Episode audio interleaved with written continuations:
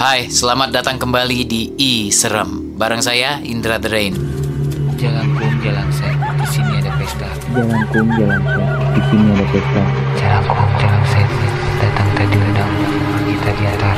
Jalan kum, jalan sen, di sini ada pesta. Jalan kum, jalan sen, di sini ada pesta. Jalan kum, jalan sen, datang tadi ledang, kita di atas. Jalan kum, jalan sen, di sini ada pesta. Jalan kum, jalan sen, datang tadi ledang, kita di atas. Jalan kum, jalan sen, datang tadi ledang.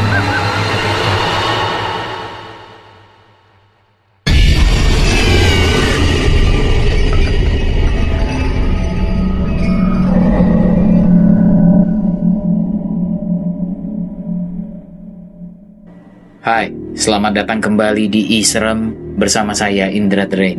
Sebelum kita mulai, kalau kamu punya cerita serem, pengalaman pribadi mungkin yang mau di-share ke kita, bisa kamu kirim lewat email program@iradiofm.com atau DM aja ke Instagram @podcastrSj. Kali ini kita ada kiriman cerita horor lagi dari Vera. Sebelumnya Vera juga udah pernah ngirimin pengalaman horornya, yaitu di episode penghuni kamar loteng. Mungkin kamu udah sempat dengar. Dan kali ini Vera akan menceritakan pengalamannya yang lain, di mana dia harus berurusan dengan hal-hal dari alam lain. Seperti apa cerita Vera kali ini? Langsung aja kita dengerin. Ini dia iSerem.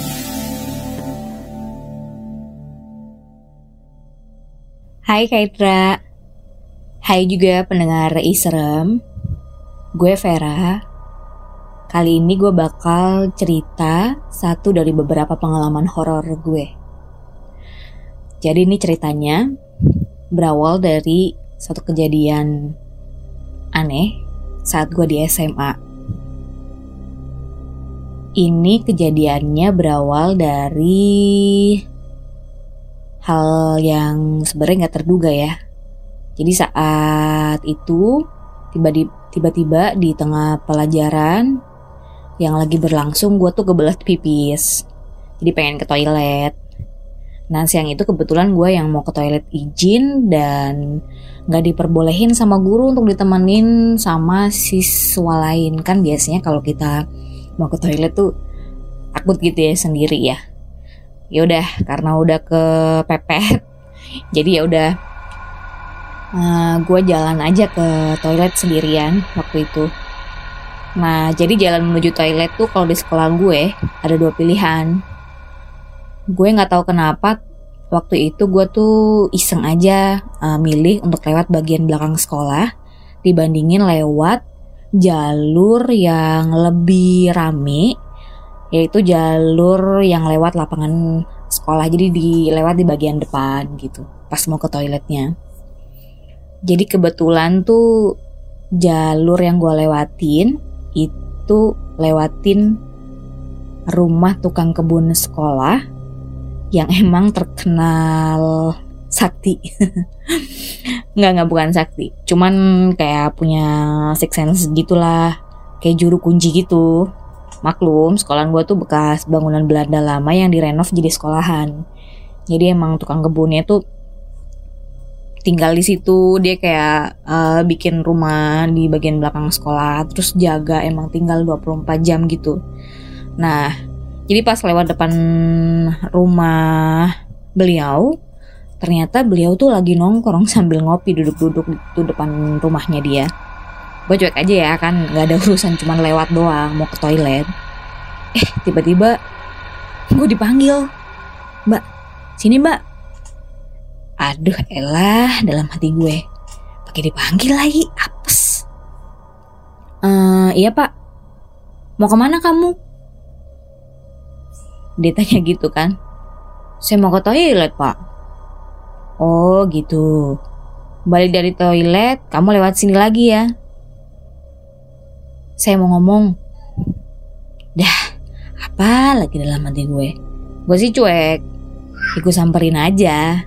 Pas gue udah balik dari toilet, gue samperin, terus tiba-tiba dia nanya, "Mbak, kamu orangnya penakut gak?" Aduh, apalagi nih. "Kenapa Pak emang?" "Enggak sih Pak, saya biasa aja," gue jawab gitu. Terus tiba-tiba dia bilang, "Kalau kamu gak penakut, saya mau kasih tahu kamu sesuatu." Tapi kamu jangan kaget ya. Jadi saya tadi lihat pas waktu kamu lewat depan rumah saya, ada dua sosok yang selalu ngintilin kamu kemanapun kamu pergi. Buset dah. Antara kaget sama masa iya sih gitu kan.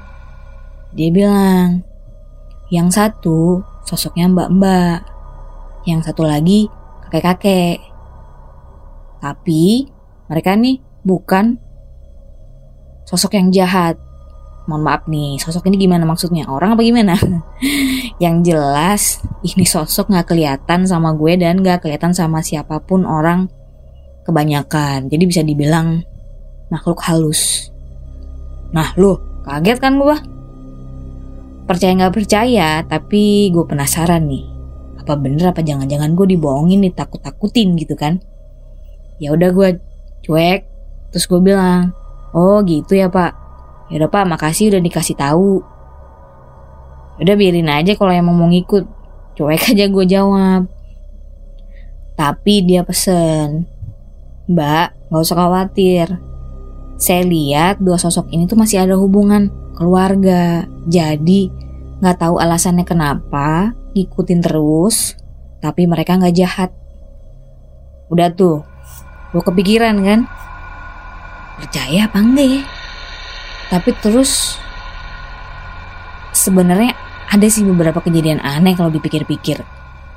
Jadi satu hari ada nih kejadian. Pas calon kakak ipar gue nginep di rumah. Karena masih calon, jadi belum nikah ya. Nginep. Ini kan calon kakak ipar gue dari kakak gue yang cowok, jadi dia cewek nih. Dia akhirnya alternatifnya kalau nginep di rumah tidur sama gue. Berdua lah di kamar, ya kan? Nah, dia pernah cerita ngaku ke gue. Dia bilang kamar gue tuh horor. What? Kaget lah gue. Dari zaman gue lahir, gue kecil sampai gue gede, gue tidur di situ. Gak pernah ada kejadian horor-hororan. Rumah gue juga bukan rumah tua. Ya bukan rumah yang baru juga sih, tapi gak ada cerita horor, gak ada latar belakang yang gimana-gimana. Gue sempet gak percaya, tapi dia cerita, katanya gini.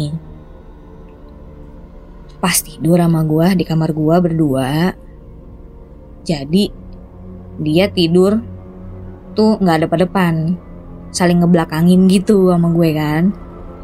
Nah kita tidur tuh, berangkat tidur, sebelum bener-bener terlelap, kita selimutan.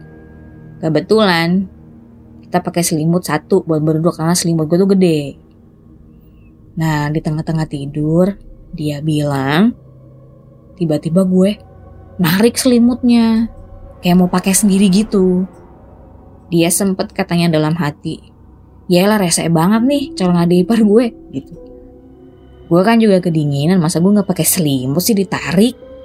Dia sempet nih cerita kode kesel. Sambil ngantuk-ngantuk dia noleh lah ke gue, yang otomatis di belakangnya dia kan ngebelakangin gue. Pas dia lihat gue tidur di belakangnya dia, gue nggak pakai selimut dan selimut itu ada di tengah antara kita berdua. Dia kaget. Nah siapa yang narik selimut tadi? Di situ dia ketakutan tapi gak berani cerita ke nyokap atau bokap gue. Dia cuma ngakunya ke gue. Dan gue percaya gak percaya ya, gue ngerasa kayak, masa sih ada penunggu di rumah gue?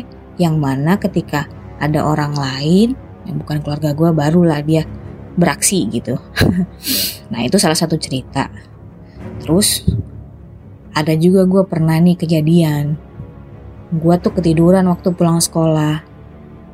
Terlalu nyenyak gitulah gue tidur, kayaknya kecapean. Terus gue tuh tidur aja sampai hampir lewat waktu sholat zuhur. Jadi ada beneran ya orang yang kayak kakek-kakek bangunin gue, terus toel-toel gue gitu. Gue denger suaranya, mbak, mbak ayo bangun, katanya mau sholat tadi. Wah, sontak gue langsung bangun, kaget. Gue tengok-tengok kagak ada orang. Dan lagi waktu itu Kejadiannya gue di rumah sendiri. Orang rumah pada gak ada. Nah tadi siapa ya? Jujur gue cuekin aja kejadian itu, walau sempat merinding sebenarnya. Nah, dari dua kejadian itu gue mikir, apa ini yang dimaksud ya sama tukang kebun, ya kan? Semakinlah galau gue. Akhirnya karena sedikit banyak gue terganggu, gak enak kan? Gue nanya lah sama nyokap, berhubung ini ada dua clue nih. Satu, katanya dua sosok makhluk ini masih ada hubungan saudara atau keluarga. Kedua, beberapa kejadian aneh yang gue alamin ada di rumah. Gue ceritalah ke nyokap. Ternyata nyokap sambil nangis dia ngaku lah. Ternyata sebelum ada gue dan kakak gue, jadi gue tuh dua bersaudara ya. Sebelum kita berdua lahir, nyokap gue tuh udah sempat hamil. Terus di bulan kehamilan sekitar 4 atau 5 keguguran. Cuman waktu itu masih muda banget, gak ngerti. Keguguran di depan rumah, terus sama nyokap gue tuh kayak cuman dibersihin aja bekas kegugurannya atau janinnya. Jadi kayak cuma dibersihin air doang. Gak diambil, dibersihin, disuciin, atau kayak dikubur gitu. Nah sejak kejadian itu, setelah bertahun-tahun dari kejadian keguguran itu, pas udah ada gua sama kakak gua, nyokap gua sering dimimpiin ada anak perempuan, ya kan, nangis-nangis, ngaku katanya anaknya nyokap gue. Nah, di situ nyokap gue baru sadar kalau ternyata anak yang pertama itu tuh kayaknya udah ada jiwanya gitu ya. Nah, dari situ dia sering kirim doa gitu, tapi tetap gitu sedih dan kayak sering dimimpiin gitu. Tapi kata nyokap gue gak nyangka kalau sampai sosok almarhum kakak gue yang pertama itu tuh kayaknya emang ngikut sama gue gitu. Nah, kaget lah gue di situ. Cuman gue sejujur gue nggak takut ya kalau nginget emang kalau bener itu saudara gitu. Cuman gue juga wah kasihan juga.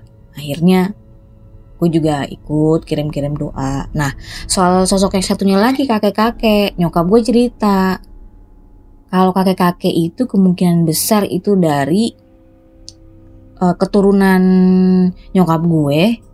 Jadi keturunan yang cicit yang berapa nggak tahu dah. Itu emang ada keturunan semacam kayak apa ya, ulama atau apa begitulah sedikit. Kayak semacam itu. Nah, jadi katanya emang kalau masih keturunan tuh masih kayak dijaga gitu. Tapi gak selalu ikut, cuman kayak ikut ngejaga gitu. Biar dijauhkan dari hal-hal yang bahaya, marah bahaya kayak semacam itu katanya. Terus nyokap gue pesen, yaudah gak usah takut gitu. Bismillah aja, yang penting mereka gak jahat gitu. Nah, dari situ gue takut-takut gimana gitu ya, tapi ya udah gue jalanin aja selama mereka tuh juga nggak ngeganggu. Cuman kalau ada orang lain di luar mungkin kayak keluarga kita, nah gue nggak tahu nih gimana gitu ya. Tapi ya so far sampai sejauh ini sih nggak ada yang ganggu gimana-gimana sih gitu. Dan jujur gue juga nggak tahu sampai sekarang dua sosok ini masih nggak gitu, karena sekarang gue juga udah nggak tinggal di rumah nyokap gue, udah tinggal mandiri.